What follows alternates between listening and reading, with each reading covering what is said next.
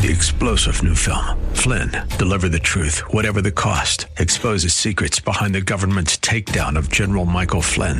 Flynn knew what the intel world had been up to. He ordered the first audit of the use of contractors. This set off alarm bells. He told the truth. He was the most dangerous person for Donald Trump to hire. They had to get rid of Flynn. Flynn, Deliver the Truth, Whatever the Cost. Available now. Watch it today. Go to Salem Now dot com. Salem Now dot com. Welcome, folks. Welcome again, Southern California, to SoCal Live on a Tuesday here on K K L A. I'm your host, Jerry Schemmel, and for another couple of hours today, I have the privilege of uh, speaking to you on SoCal Live, and looking forward to doing it. Made my debut yesterday, had a lot of fun, had a blast with that. We had some great calls, and hopefully today even better. Uh, allow me, well, I don't need to do, everybody knows who I am, right? I don't need to introduce myself. You all know who I am. No? Okay. Uh, quick intro. Long career in sports radio. twenty years as a play-by-play guy in the N B A. I spent two years doing the Minnesota Timberwolves on the radio, play-by-play, and then eighteen years in Denver doing the Nuggets. And then I switched over to Major League Baseball, spent a decade, ten years in Major League Baseball calling the Colorado Rockies. I am not a pastor. I'm kind of semi-retired now. Not a pastor. I don't have that seminary degree. But I am, folks, a crazy follower of Jesus Christ. And the reason for that is a commercial plane crash that I survived way back in nineteen eighty-nine. I can't believe it's been thirty-two plus years since that event. It seems like it happened yesterday. In fact, one of my dreams the other night, it seemed like it happened yesterday. But uh, July nineteenth, nineteen eighty-nine, I survived the United Airlines Flight two thirty-two crash in Sioux City, Iowa. one hundred twelve people died in that crash, including everybody around me, and it led me about a year later to make a decision for Christ, and it was the reason that I became a Christian. I was so far from this. I said this yesterday, too. This is the last thing thirty-two years ago I ever thought I would be doing. I loved radio, and I was in radio at that time, but Christian radio, are you kidding me? I was as far from that as someone could possibly be. No spiritual conviction whatsoever, and Jesus got a hold of me, and I became a different person at the age of thirty, and here I am now, sixty-two years old, and still loving my life with Jesus Christ.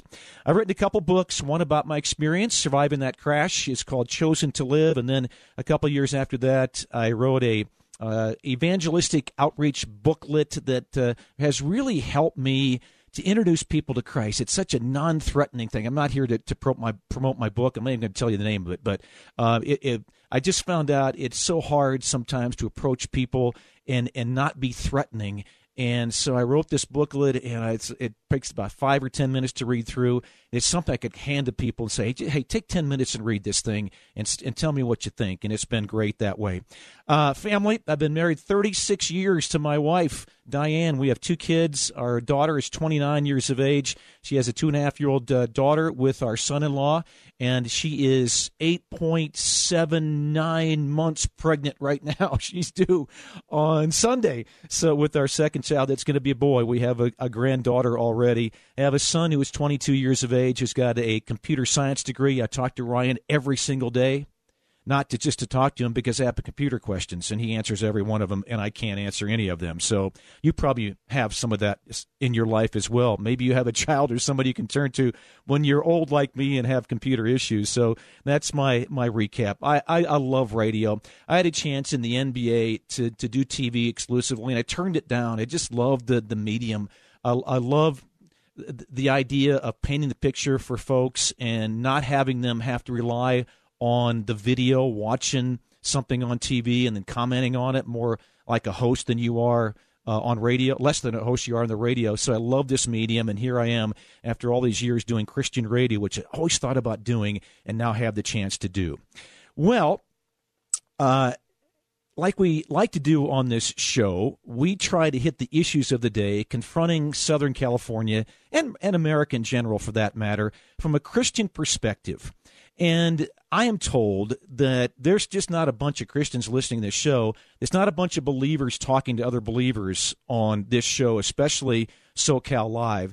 It is other people seeking, non-believers, atheists, as well as believers, as well as Christians that listen to this show. And I'm fired up about that. And I think that's one of my reasons that I survived that plane crash, was to reach people who were unsaved like I was for twenty-nine years before that plane crash, and tell them about the gospel and tell them about the amazing work of God's Son, Jesus Christ. And so uh, the fact that we don't have exclusively Christians li- listening to this broadcast makes me fired up, makes me excited about what I'm doing today.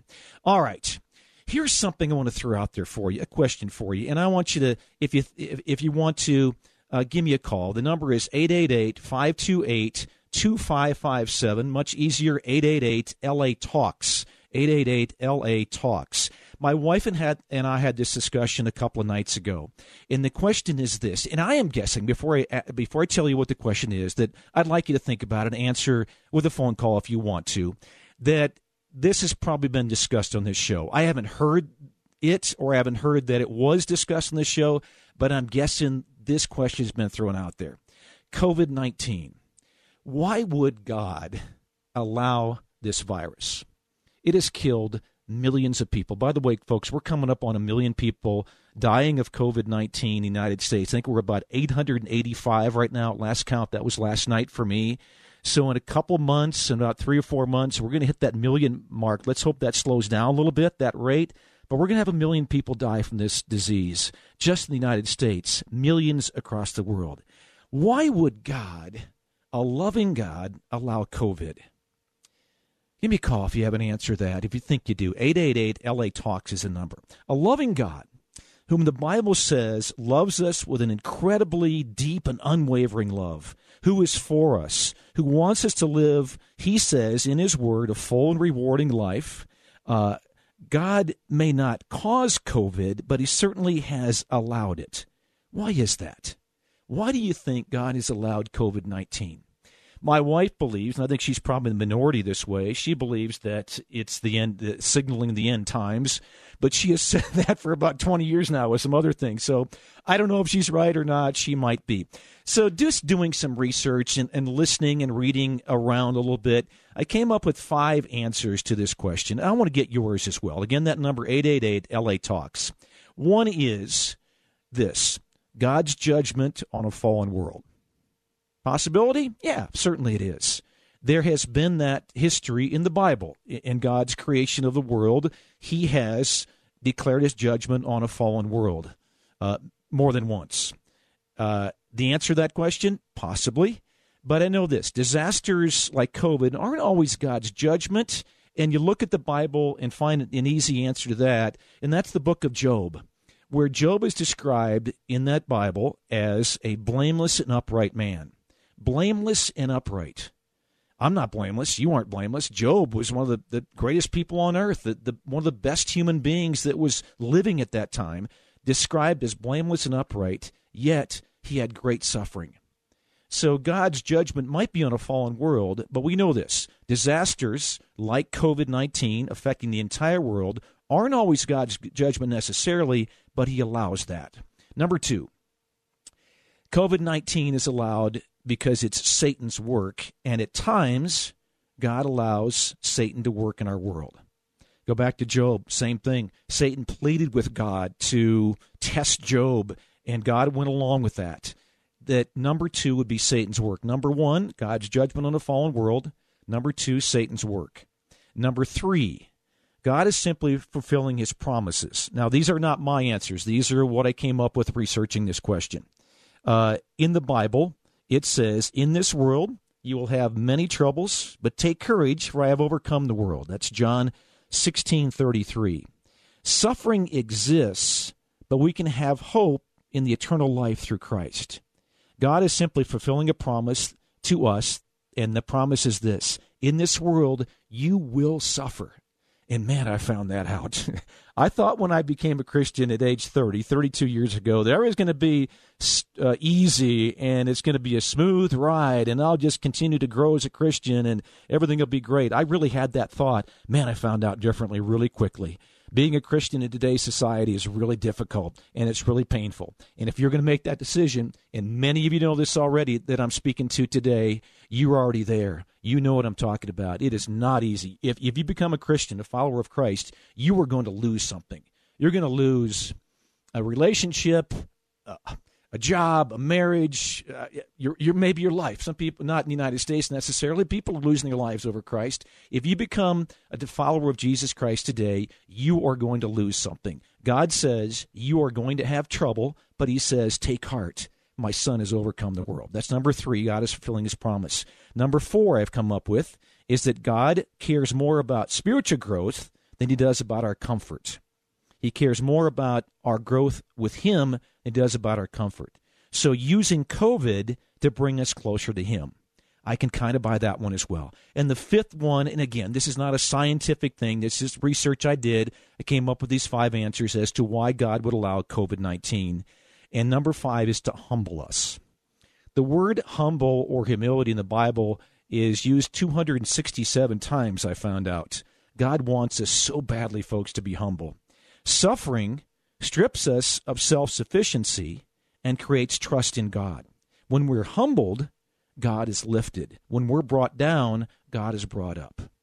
All right, so those are five reasons why people these days, some religious leaders, some people just throwing their comments in, think that God would allow COVID nineteen. Let me run through them again. We'll get some calls here. God's judgment on the fallen world, Satan's work, God fulfilling his promises, God caring about spiritual growth rather than our comfort, and number five, to humble us. Number again, eight eight eight, five two eight, two five five eight, eight eight eight L A Talks. Let's get to the phone and start with Tristan. Tristan is calling from Huntington Park. And uh, I want to put Tristan on first. Tristan, go ahead. You're on SoCal Live with Jerry Schemmel. Thank you so much, Jerry. Appreciate it. Uh, you got thank it. Thank you for asking that question. One of the things I think that came to my mind as you were asking is the moments where I sat back and asked the same question was, I think the Lord is trying to teach us to consider the old. I believe that one of the things he has preserved is uh, his wisdom through the ages and generations, and it seems Uh, my generation is so quick to cast away the, the aged and the wise.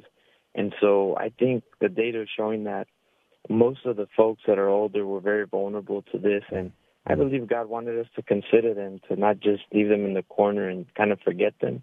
No. And so I think that one of the reasons that the Lord probably allowed this to happen is for us to relearn to consider the old, to, to visit grandma and grandpa. I remember hearing stories about people waving to their loved ones through windows because they wouldn't be allowed the senior senior center home. And I think it's the Lord causing us to reconsider honoring our father and mother. I know it's tough for some folks, too, because um, strange relationships, but I believe society as a whole has perhaps forgotten to consider the old. We have Google, wisdom, and, or that's information at our fingertips, but I think long gone are the days where someone say, hey, let me ask my uncle, my grandpa, my grandma, Um, something about those times or, or something about life, and just kind of causing us to pause and say, hey, uh, how is how am I um, considering the older folks who are more vulnerable to this? Yeah. That's one yeah. of the reasons. I have a couple others, but I think that's one of the reasons the Lord allowed it, is to, for us to not forget the old. Yeah, I, I love it, Tristan. Hey, thanks for calling. I really appreciate that. Uh, I think you make a great point. Number one, just made me think of something in that there's probably not one answer. Well, we know there's not one answer. There, there are multiple answers, and maybe this one is one to ponder. Uh, I have a good friend who is from Sierra Leone, from Africa, and when he moved to the United States many years ago and came with his wife, he was shocked by the fact that we didn't live with our parents once we got married, that in Sierra Leone, Sierra Leone and in Japan and several other countries, that's sort of the norm. You just, you, the grandparents live with you until they pass away, and you take care of them in their old age because they took care of you earlier. And Daniel, my buddy, was just shocked by this. He's like, I, I cannot believe that America doesn't do this, number one, and secondly, doesn't hardly pay attention to the elderly. So I, I don't know if it's a reason for COVID necessarily, that God would allow COVID, but it, man, does you, makes you think a little bit. I have a good friend who uh, is uh, somebody that did business uh, that I did business with, that I know somebody that did business with. She lost both of her parents to COVID. And one was eighty-five, one was eighty-six, and they died within two months of each other. They both got the disease at the same time. They one gave it to the other, and they died about four or five months later. And uh, I think about her when I think about this attention we seem to not pay to the elders in our lives, the elderly in our lives. And I think about her, and she said this to me. She said, one of the regrets I have is that I just didn't spend more time with them before they passed away. We said everything. We we said all, all that needed to be said. Every time I talked to my parents for the previous ten years, the last thing I said was I love them, but I wish I would have spent more time with them. And and I don't know necessarily moving in, but she she does that have, have that regret, and they have a, had a wonderful relationship. So, Tristan, thanks for that uh, that message. I think it's something to ponder for sure. Our number again is eight eight eight L A Talks. We're talking about why God would allow covid nineteen, and it's such a difficult question because I think there are many answers to it, and I think that there are probably multiple reasons for it. People ask me all the time, why do you think you survived that plane crash? And there's never one answer that I can give that is satisfactory, that just kind of takes care of everything. I think one of the, the reasons I survived the crash was so I could do this, so I could tell people about, about Jesus. And when I look back at that plane crash, here's kind of what I see today.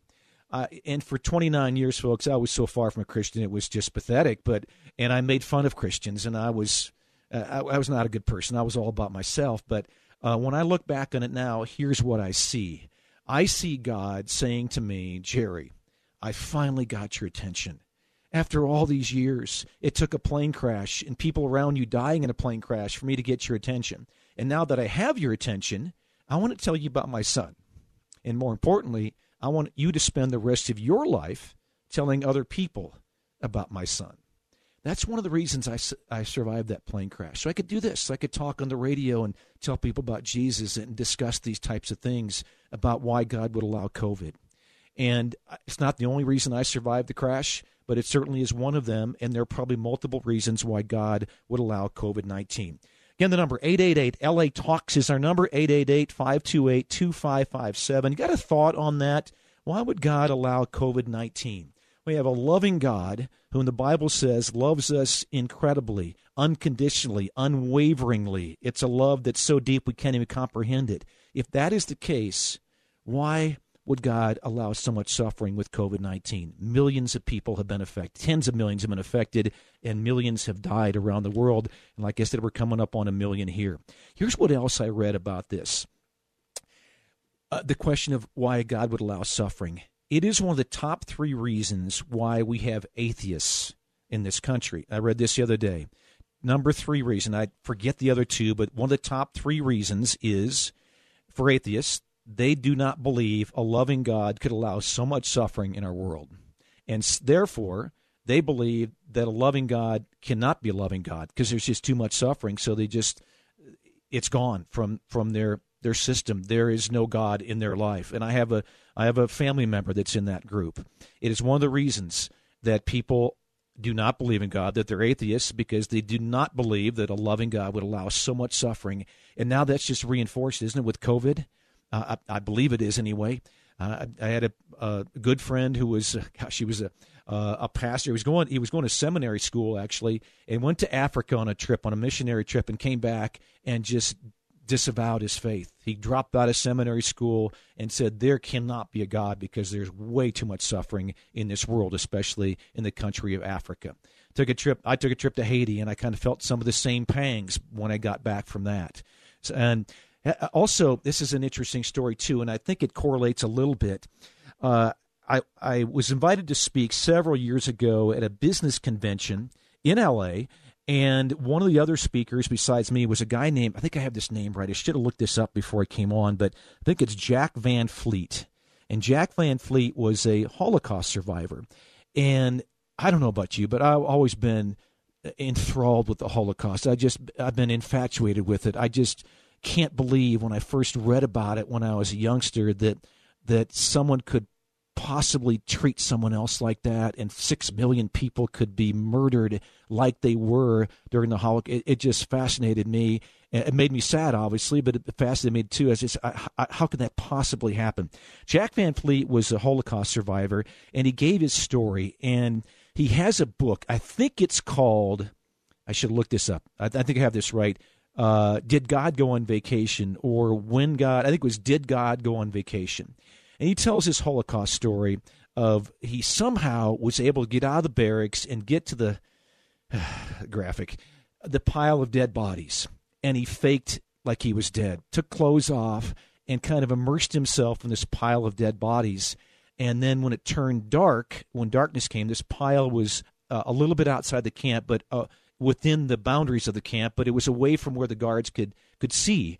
And he hid in this pile of bodies, and when the darkness hit, he was able to escape. And he wrote a book about this, and he gave me one of his books, and, and I read it. And his whole idea, and the di- idea behind the title of the book was, all right, uh, I don't believe in God because he could not allow suffering like he did. He could not allow the Holocaust. And did God go on vacation is the name of the book. I just looked it up. I just found it. Did God go on vacation? He believes there cannot be a God because he allowed so much in suffering. We can kind of get a taste of that, can't we, with COVID these days, with covid nineteen? If there is a loving God out there, why does he allow suffering like this? All right, I'm going to finish up this segment, and, and let me do so by saying this. I have the answer. I have my answer, and here's my answer to why would God allow COVID? My answer is, I don't know. I don't know. And I, I think that's where a lot of people land, don't you? We don't know that for sure. Uh, and I think about, I've thought about this every single day since that plane crash thirty-two years ago. And that is, why did this thing happen? Why was I on that plane? Why did one hundred twelve people die? I want this little boy sitting in front of me. He's eighteen months of age. I'm twenty-nine at the time. He's got his whole life in front of him. I measured this one time. This is how crazy I got with this crash. But I measured the distance between the seats at one time, and it's two and a half feet. So there's an eighteen-month-old boy sitting two and a half feet from me. We hit the ground. He dies. I come out without any serious injuries. Why was I on that plane? Why did that little boy die? And I survived. Why did one hundred twelve people have to die? Why couldn't we just land that plane safely and us walk off and, and get uh, rebooked and our lives go on? And I don't have the answer to that. I just, I, I've never come up with the answer. And when I realized I would never have that answer, I stopped asking the question so often. Maybe that's where we're at with COVID right now. Maybe we just don't know, because God says his ways are not our ways. He thinks differently than we do. We can't comprehend what he's thinking and what he's doing, what he's designing in our lives. Maybe, folks, we just don't know. Maybe that's the best answer we can come up with. All right, we'll finish up this segment. I got a question for you, and that's this. Would you turn down, would you turn down thirty million dollars if you felt it was God's calling that you did? We're going to take a break and come back with a man who did exactly that. This is our Tuesday edition. Stay with us. This is SoCal Live.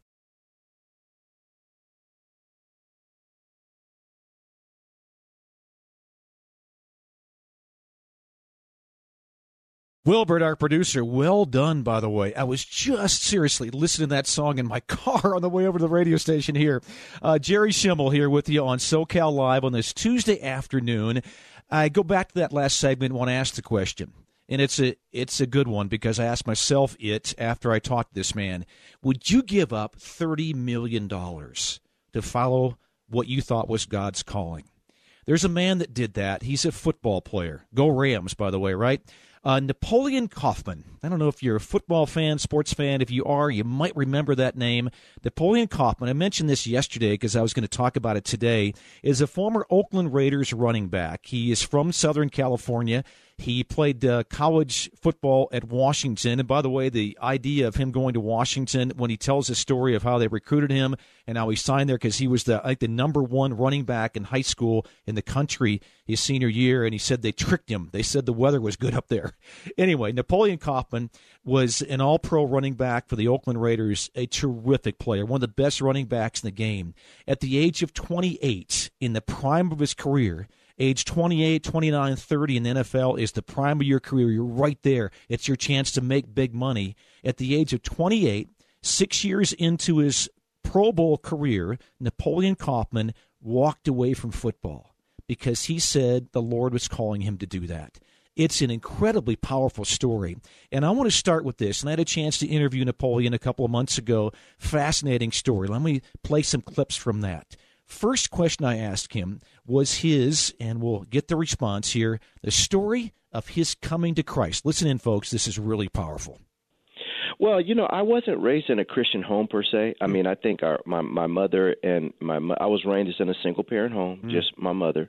Um, I didn't really have any contact with my dad at all, and so growing up, every I would say we were kind of C M E Christians. You know, we would mm. Christmas, Mother's Day, and Easter, mm. we'd visit a service, but other than that, we didn't go to church on a week-to-week basis or weren't a part of a local church per se. And so I didn't really grow up around the things of God. Every now and then a, a teammate of mine or a friend of mine would invite me to church, or a pastor would see me or something like that and talk to me about God. But I, I wasn't really walking with God. And so uh, going into my second year in the league, during training camp, I had a teammate of mine who who ministered to me. I could feel God like drawing me. I knew something was going in my life, um, and I and I needed to make a change.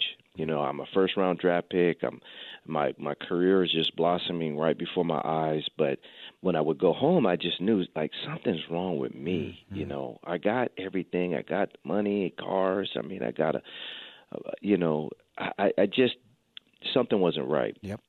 And so what I did was, is I started kind of like. I was like on a quest, like, what is going on, you know, in my life? I mean, where am I really headed? It's like, I got all this stuff, but is this is this it? Is this the whole life? And so I was out on the football field in Napa at training camp, and one of my teammates named Jerome Davison, who was a who was a um, a Christian, and he was my fullback, he came to me on the field at training camp, and he said, "Hey, Napoleon," because I was over there messing around with some of my teammates and stuff. He said, "Hey, Napoleon." He said, "Hey, man, you don't even look like the type of guy to be out here cussing and acting crazy like the rest of these guys." He said, "Man, don't you know God can use your life?" Just like that. Wow. And when he said that, it was like I almost got offended. I was like, "Man, who do you think you're talking to?" You know, mm-hmm. and and uh, he said, "Don't you know God can use your life, man?" And he didn't say it nice. He did not say it nice, Jerry. and and I and I went back to my room, and I after practice, and all I kept hearing in my head was, "Don't you know God can use your life? Don't you know God can use your life? Don't you know God can use your life?" I just kept hearing that. And then I knew enough about Jesus that I knew that you needed to repent and give your life to Jesus. So right then and there, I just got on my knees oh. all by myself in my room, and I just asked the Lord to come into my life, and I and I just I repented mm-hmm. right there mm-hmm. in the in the hotel room at training camp wow. in Napa, and I and I got up. And I and I went to bed, and I got up the next morning, and I saw Jerome, and I said, "Hey, man," I said, "last night, I said I gave my life to Jesus." He was like, "What?" I said, "I said yeah." I said, I, and I'm serious, man. I want to change my life. I I need God in my life. I I need to change my life. I, I want to. I want God to change my life. I want God to change my life." I said, "I I, I need to. I want to. I want to go in a different direction." He was like, "You serious?" I said, "Yeah." I said, "Man, so um, what do I do now?" You know, he said, "Well," so in the in the hotel back then, they would have Bibles in the, uh, you know, Gideon Bibles yeah. and stuff. So I just grabbed the Gideon Bible and started. And then so he just started discipling me basically for six months oh. while we were playing football. Oh. And then um, and then I got plugged into the church that he was going to in Sacramento, and uh, Pastor James Davis basically took me under his wing and just started ministering to me. And then from there, I just I have never looked back. Wow, wow! I've never looked back, and so it's been you know almost thirty years or whatever it is. I I've never looked back, and so um, that's how I gave my life to Christ. And and I tell people when I gave my life to Christ, I meant it. You know, I was serious, mm-hmm. and I didn't come with any. I didn't come thinking I knew everything, you know, or anything like that. I, I came as a blank slate saying, you know, I know who the Chiefs are, who the Raiders are, who, you know, the Broncos are. I know what plays to run against them, but I don't know this. I don't know this Bible, so I need somebody to help me. And so so those people uh, there were were a blessing and helped me to grow in my faith and my walk with Christ. And then from there, I just I just took off. Part of a conversation I had with Napoleon Kaufman, the former running back for the Oakland Raiders, who had this incredible coming to Christ. How about that powerful story? A teammate right in his face uh, on the practice field. Next question I asked him was, was there ever a doubt after you became this crazy follower of Jesus that you'd ever go into the ministry?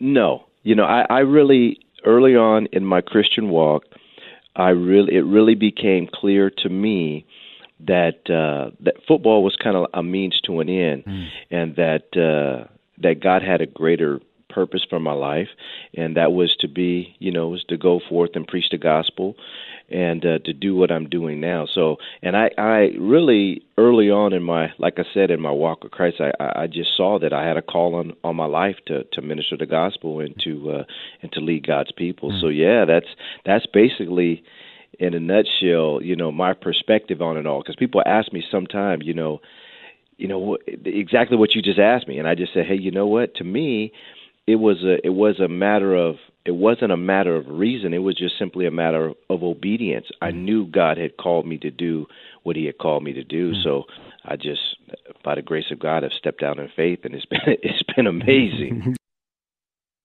And the former uh, Oakland uh, Raiders running back is telling this incredible story. So he gives his life to, life to Christ. He knows he's going to go into ministry, and then he decides to retire from football at the age of twenty-eight. I asked him about that decision. You know, what happened, Jerry, was I, I just really, I, I, I the call of God chased me down. Mm-hmm. It, it chased me down. Love you it. know, so I started to realize, just like I said in the very beginning, that uh, that God has something greater for me to do, and so, and that's just for me, you know, for me to do. And so I I, uh, I started really, really ha- wrestling with God. Mm. You know, I, I started feeling like like like my passion for football was being overtaken uh, by my my uh, my passion to do the will of God in uh, in serving God and his church and his people. So I, I just really started wrestling them with that. And I can just remember, like, my last year in the league, we were playing against somebody, and they were introducing us. And I looked up into the stands, and I saw all these people right before they're introducing me. And then I started tearing up. Mm. Like, my my You know, and there's seventy thousand people, sixty thousand people in the stadium, and I'm looking back into the black hole, and my heart is more bent towards, like, ministering to them than playing in this uh, game. Wow. And my art, and my, I just started tearing up right there on the field. And in that moment, I just knew that God was saying, you know, it's it's time for you to focus on on on uh, on something different. Uh-huh. So my passion for the game, it's like God kind of kind of sucked that away.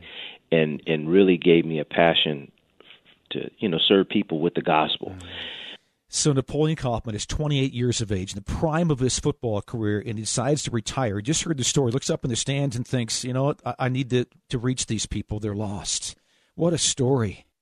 And he told me later, and we we don't have this cut, but he told me later in that interview that his agent figured out that he was coming up on free agency. He was worth at least thirty million dollars in his next contract, and that was going to be a four- or five-year deal back in the the nineties. He's leaving thirty million dollars on the table.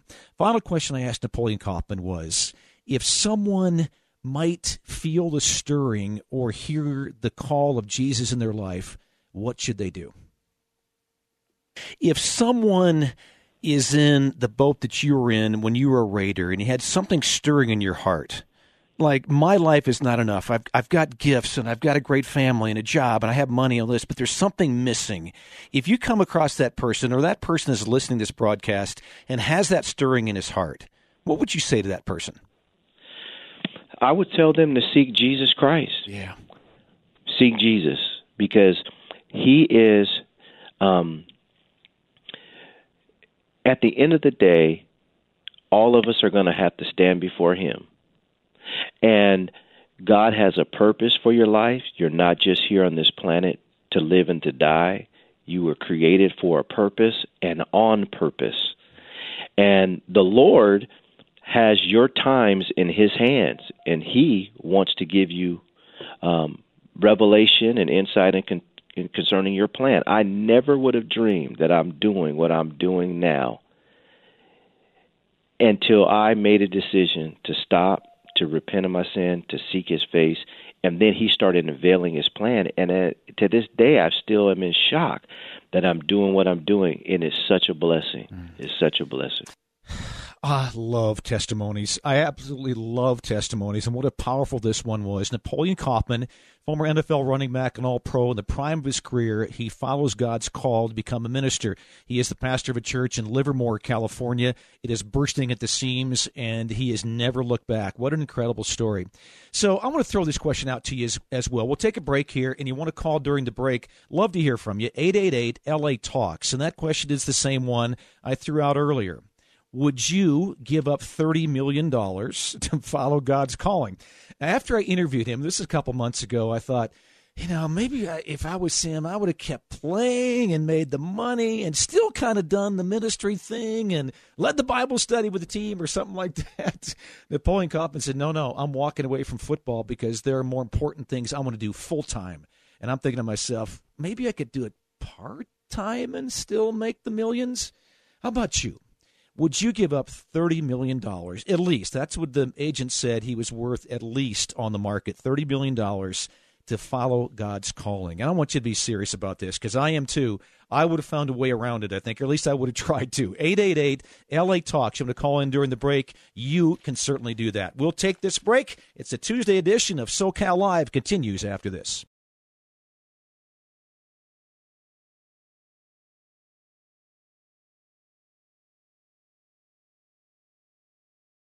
Welcome back, folks, to SoCal Live. I'm Jerry Schemmel, your host today on this Tuesday afternoon. You just maybe heard the lyric there, better days ahead. I do believe that. I believe we're going to get through COVID. Better days are ahead, and we learn from COVID as well. Our number is eight eight eight L A Talks, eight eight eight five two eight two five five seven. Love to hear from you in this segment. We'll hit a couple of things again like we've already done.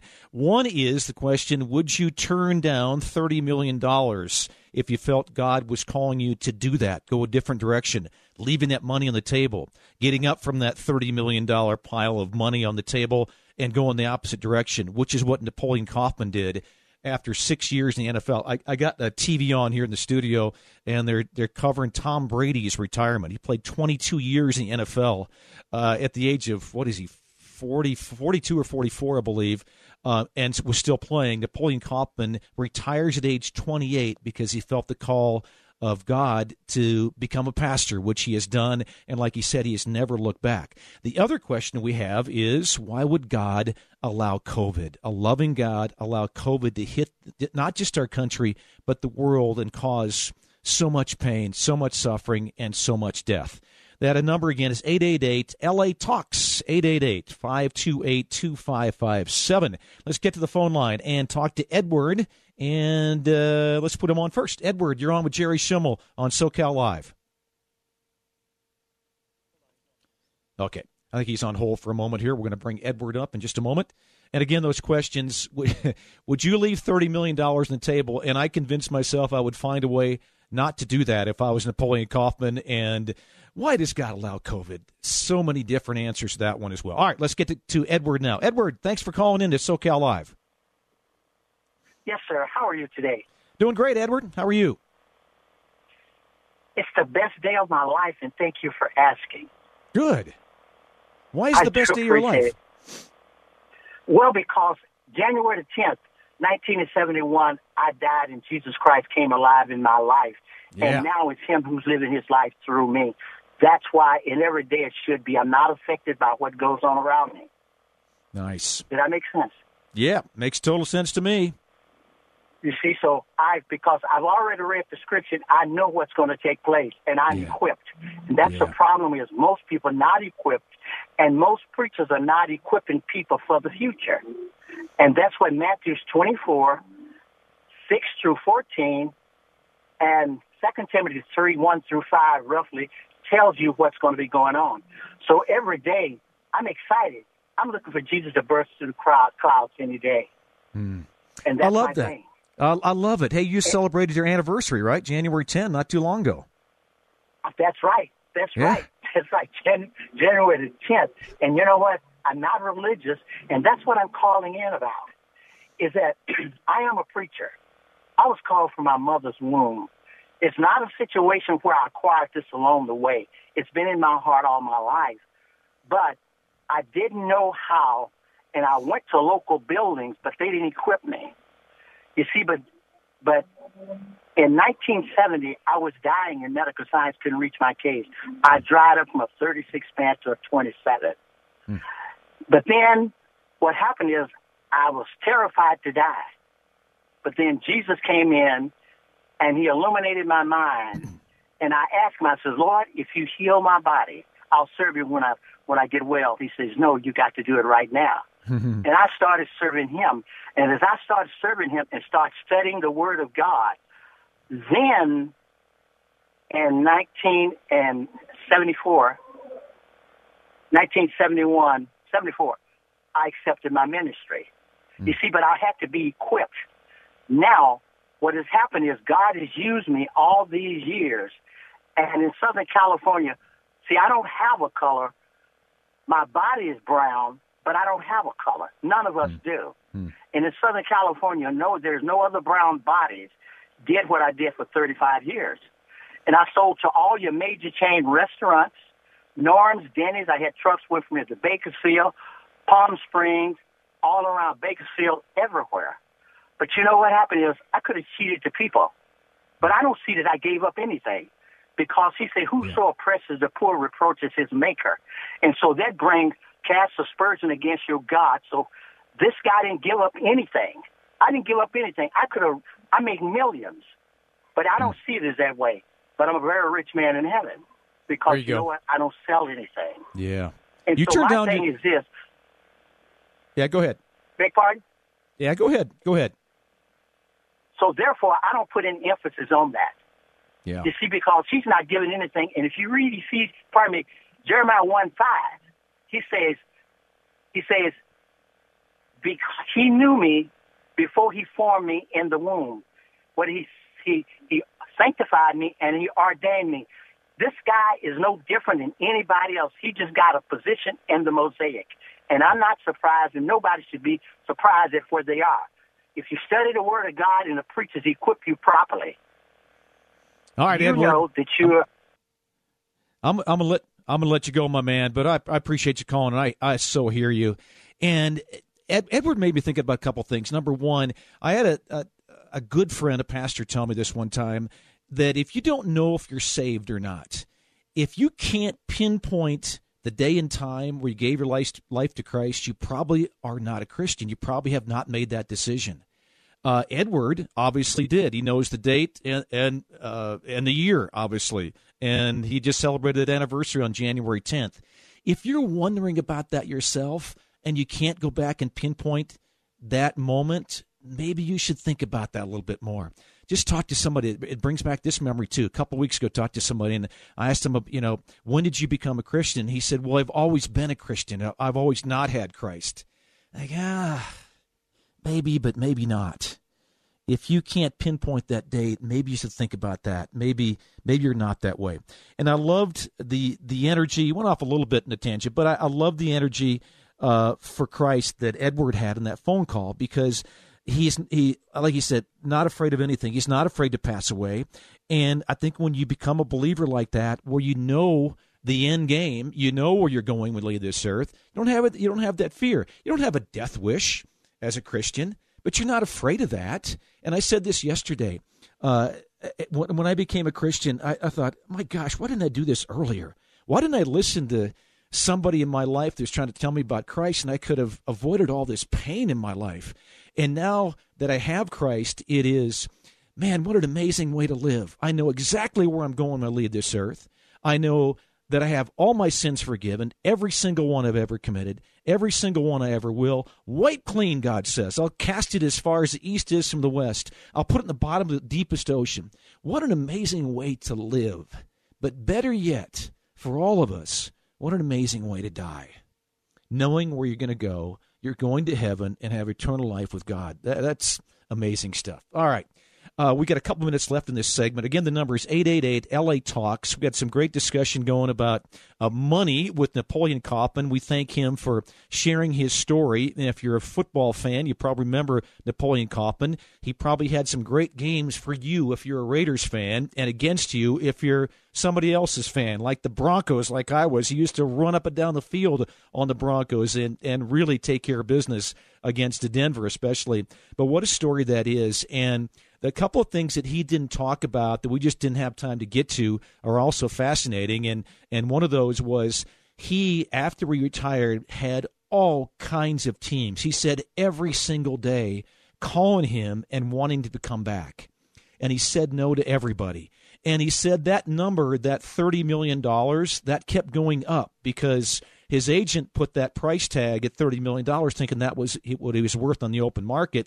But then he had these teams calling him, calling his wife, he said, trying to get through to him to see if they could, she could talk some sense into him, and, and, and really throwing more money than thirty million dollars out if he'd come back and play. And everybody kept thinking that Al Davis steered him in the wrong direction, or they got into some kind of rift and he left because he didn't like Al Davis. He said, I loved Al Davis. Al Davis was always great to me. I didn't want to play football anymore because I wanted to follow the call of Christ in my life. And I thought that was that was just incredible. He had, for years, he said, for about four or five years after he retired, he had teams calling him all the time. He said after he announced his retirement, he had teams, general managers, agents calling him every single day for a couple months, and he said the same thing. And he said, after a while, I just kept thinking, maybe I should just put this message on a recording and let the answering machine uh, answer and give them the message, no, I'm not coming back. I'm retiring. I'm following God's call. What a great story, isn't that? It's a, it, it's one of many. There are many, many out there. And, and like I said, I love testimonies. I love stories. And Uh, I said this yesterday, too. I talk about this plane crash a lot because it's such a part of my life, but everybody's got their own plane crash. And when I talk about mine, I'm not trying to degrade, downgrade yours. Everybody has their own plane crash. Some of it might be worse than what I went through. Some of it might be a little bit easier than I went through. I hope that is the case. We're going to take a break here. When we come back, we're going to talk about hospitalizations in America. Hospitals are filling up with COVID-infected people who are not vaccinated. Your thoughts on that? We'll talk about that when we come back on SoCal Live. Three-star general Michael J. Flynn, head of the Pentagon Intelligence Agency, knew all the government's dirty secrets. He was one of the most respected generals in the military. Flynn knew what the intel world had been up to. He understood its funding. He ordered the first audit of the use of contractors. This set off alarm bells.